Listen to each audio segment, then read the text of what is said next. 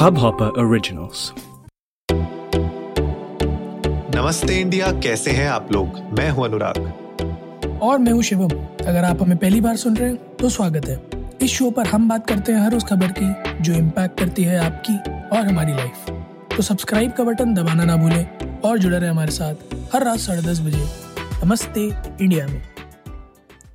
शिवम यार कल रात मोदी जी आ गए थे अचानक से लाइव सेशन पे। साढ़े नौ बजे पीएमओ का ट्वीट पढ़ के ना मेरे को एक सेकंड को ये लगा था कि हो गया कांड मैं भी भैया डर गया था मैं तो अचानक से मतलब ना कोई इन्फॉर्मेशन ना कुछ और अचानक से मैसेज आ रहा है ट्वीट आ रहा है कि भैया आने वाले हैं पंद्रह मिनट के अंदर लाइव मैं तो बोला यार लो भैया लग गया। भाई मैं तो एक बंदे का नीचे रीड उस पर कमेंट पढ़ा था और मैं सुन के लोटपोट हो गया था। उसने बड़े प्यार से लिखा था कि मुझे बस इतना बता दो एटीएम तो नहीं जाना पड़ेगा क्योंकि सिर्फ़ तीन हज़ार रुपए हैं जेब में। भाई साहब नहीं यार मैं तो एटीएम से ज़्यादा मुझे जहाँ तक लग रहा था कहीं ना कहीं लॉकडाउन के सिचुएशन हम्म। से मुझे डर लग रहा था और तो कुछ नहीं नहीं बिल्कुल सही बात है मैं खुद लॉकडाउन की वजह से डरा हुआ था और मैं आपको बताऊँ मेरे साथ तो और मज़ेदार चीज़ हुई जैसे ही ये साढ़े नौ बजे वाला ट्वीट पढ़ा नौ इकतीस या बत्तीस की बात है जब मैंने ये ट्वीट पढ़ा आ, मैं दस मिनट बाद ही सिर्फ़ सिर्फ़ दस मिनट बाद ही जो है मूड बना के बैठा था कि ये चेक करूँगा कि कहीं अगर न्यू ईयर पे दिल्ली में कुछ अवेलेबल है तो चेक किया जाए क्योंकि बिल्कुल ही खाली न्यू ईयर जाने से अच्छा देखते हैं कहीं कुछ लेस क्राउडेड मिल जाए तो। और जैसे ही हम्म। मैंने ये ट्वीट देखा ना मेरे को लगा मैंने कहा इस बार तो मुझे लग रहा है घर में तसले में आग लगा के लकड़ियों में न्यू ईयर मनाना पड़ेगा। बट थैंक गॉड अभी तक ऐसी कोई खबर तो नहीं आई है और उम्मीद यही है कि ना आए। बट क्या हुई क्या बातचीत? में पढ़ सुन नहीं पाया पूरा तो मुझे पूरा ज्ञान नहीं है कि कुछ बत, क्या बताया उन्होंने बट कुछ कुछ बड़े पॉइंट्स थे जिनको डिस्कवर डिस्कस किया था। क्या था वो? बताएँगे जरा प्रकाश डालेंगे उस पर? बिल्कुल डालेंगे यार और उस वक्त इनफैक्ट हम लोग अपना क्रिसमस का केक काट रहे थे। अच्छा। जब ये ट्वीट हमने ही पढ़ा तो हम लोग मतलब केक खाते खाते पीएम मोदी को ही देख रहे थे तो वो पहले आए उन लोगों ने पहले बताया कि किस तरीके से कोविड के लड़ाई में हिंदुस्तान ने किस तरीके से कंट्रीब्यूट किया है लड़ाई में।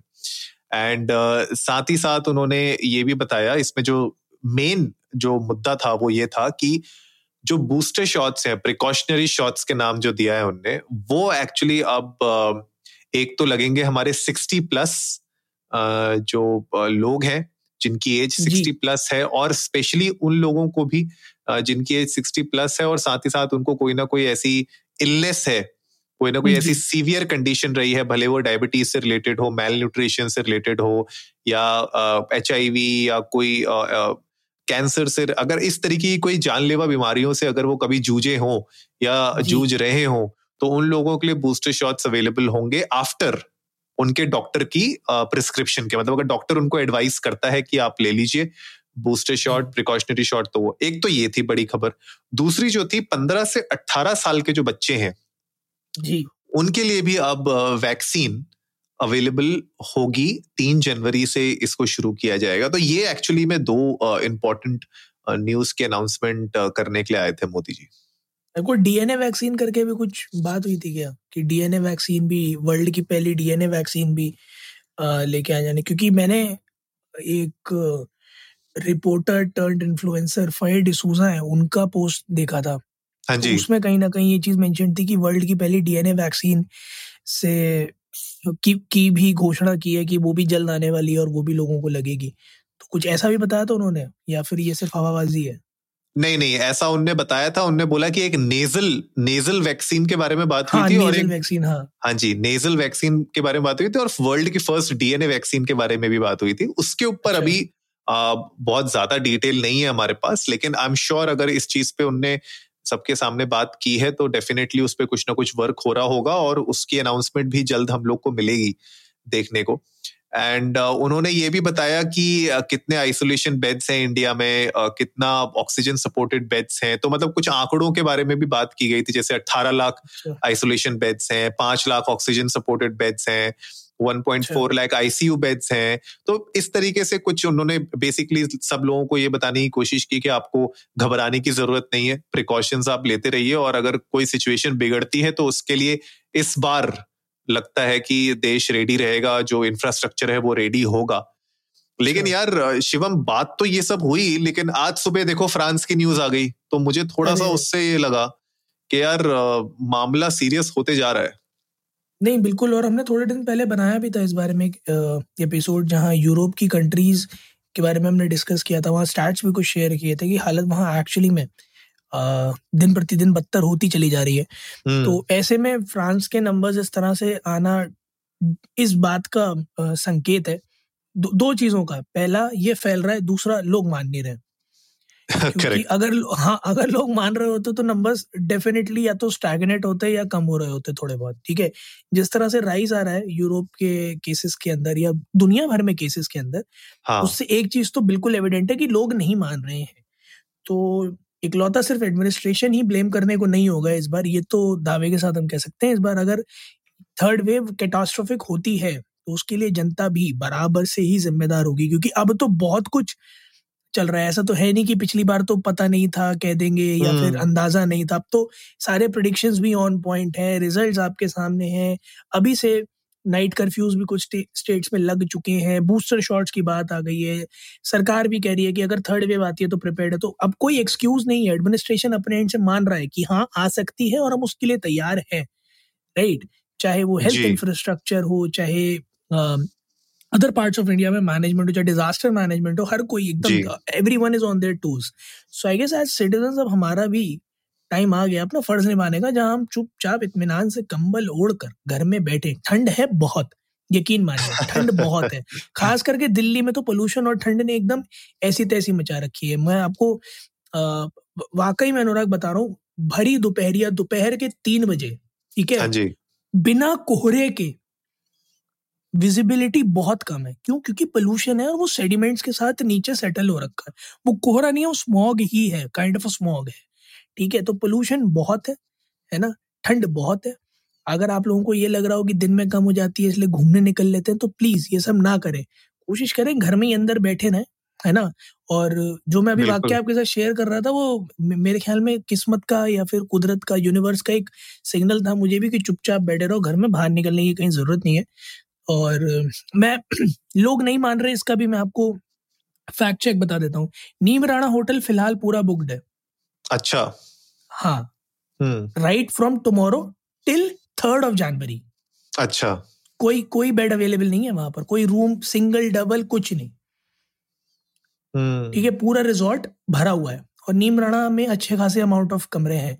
तो एक बहुत भारी संख्या में जनता जा रही है वहाँ न्यू ईयर सेलिब्रेट करने। इसके अलावा अगर मैं आपसे मतलब बताना ही शुरू करूँ तो मैं मतलब ये चीज़ें मैं इसलिए चेक कर रहा था ये जानने के लिए कि लोगों की फ़िलहाल फेवरेट हॉलीडे डेस्टिनेशंस क्या चल रहे हैं न्यू ईयर के लिए okay. गोवा में उनकी एक्सपेक्टेंसी से ऑलमोस्ट 1.4 एक्स में जनता फ़िलहाल अच्छा। गोवा में मौजूद है न्यू ईयर सेलिब्रेशन के लिए और अगले तीन दिन में और आएगी हम्म। ठीक है इसके अलावा Dalhousie Lansdowne Kasol Manali Leh Ladakh Shimla Chandigarh Amritsar Jaipur you name it they have it true आप आप यकीन मानिए मैं और एक खतरनाक एग्ज़ाम्पल आपको देता हूँ। मैं ये भी ट्राई करने की कोशिश की कि क्या दिल्ली से बाहर ही जा रहे हैं लोग या दिल्ली में भी हालत थोड़ी सी खराब है। दिल्ली ठीक है? दिल्ली में ताज होटल में सारे रूम्स बुकड है थर्टी फ़र्स्ट के लिए। अच्छा। तो जनता घर में टिकना नहीं चाहती है ये सत्य है।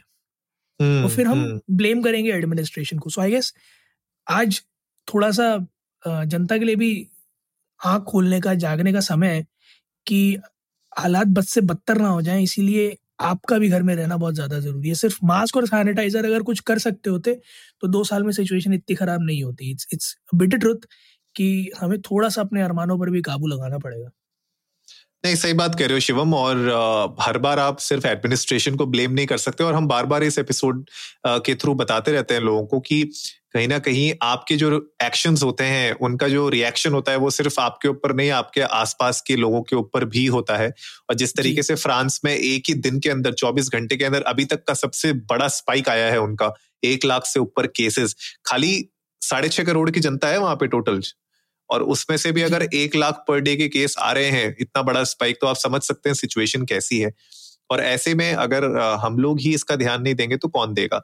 अब इसके ऊपर बहुत सारे टिप्पणी की जा सकती है इसके ऊपर डिबेट बहुत हो सकती है कि कब से घर पे थे हमें भी तो निकलना है किसी और को बोलो घर पे रहने के लिए। तो इसके ऊपर बहुत डिबेट हो सकती है गाइज़ इसके ऊपर बहुत बहस हो सकती है। लेकिन इस बहस का कोई फ़ायदा नहीं है अगर हम लोग ही बीमार पड़ेंगे हमारे क्लोज वंस ही अगर डेथ बेड पे आ जाएँगे जिस तरीके से सेकेंड वेव में देखा है। हमने अपनी फैमिली में मैंने अपनी खुद की क्लोज uh, फैमिली में मैंने डेथ्स देखी हैं सेकेंड वेव के टाइम पे। तो ये आसान नहीं होता और ये जब खुद पे बीतती है तभी पता चलता है। तो आई एम श्योर जो लोग प्रिकॉशंस ले रहे हैं उनकी मेहनत को उनके सेक्रीफाइसेस को बहुत सारे लोग उनका भी मन करता होगा बाहर जाने का लेकिन वो शायद नहीं जा रहे होंगे। ये सेक्रीफाइसेस जो छोटे छोटे बाकी लोग कर रहे हैं आ, उनके ऊपर पानी ना फिरे इसलिए थोड़ा बहुत हम लोग को भी एज सिटीजन ध्यान देना होगा। और यही मेरे ख्याल से मोदी जी ने भी कल आके ये कहा था थोड़ा सा प्रिकॉशन लेने के लिए बात कही थी।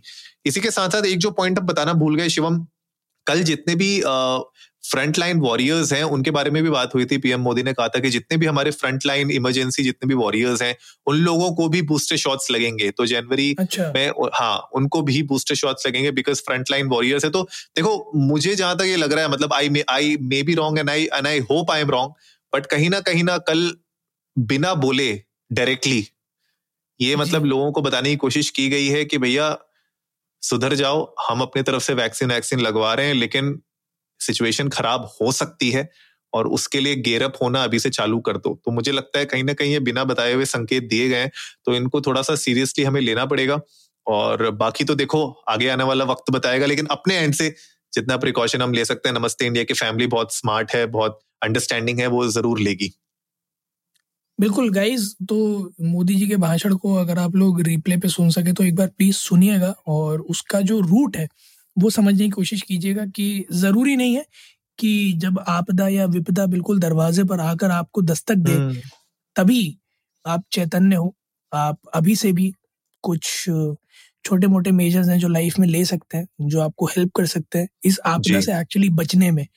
तो अगर भीड़ से खुद को अलग हटके साबित करना ही है। तो इस भीड़ से अलग हट के साबित करो क्योंकि भीड़ में चलोगे तो फैलेगा ज़रूरी है तो फॉर श्योर है।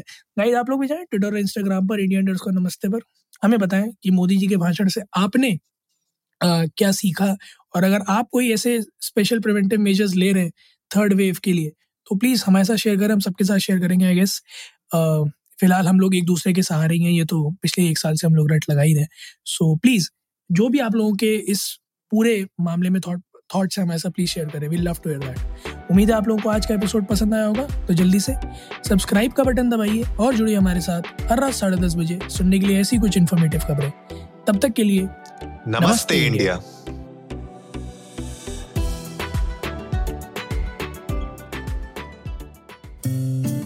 इस हब हॉपर ओरिजिनल को सुनने के लिए आपका शुक्रिया।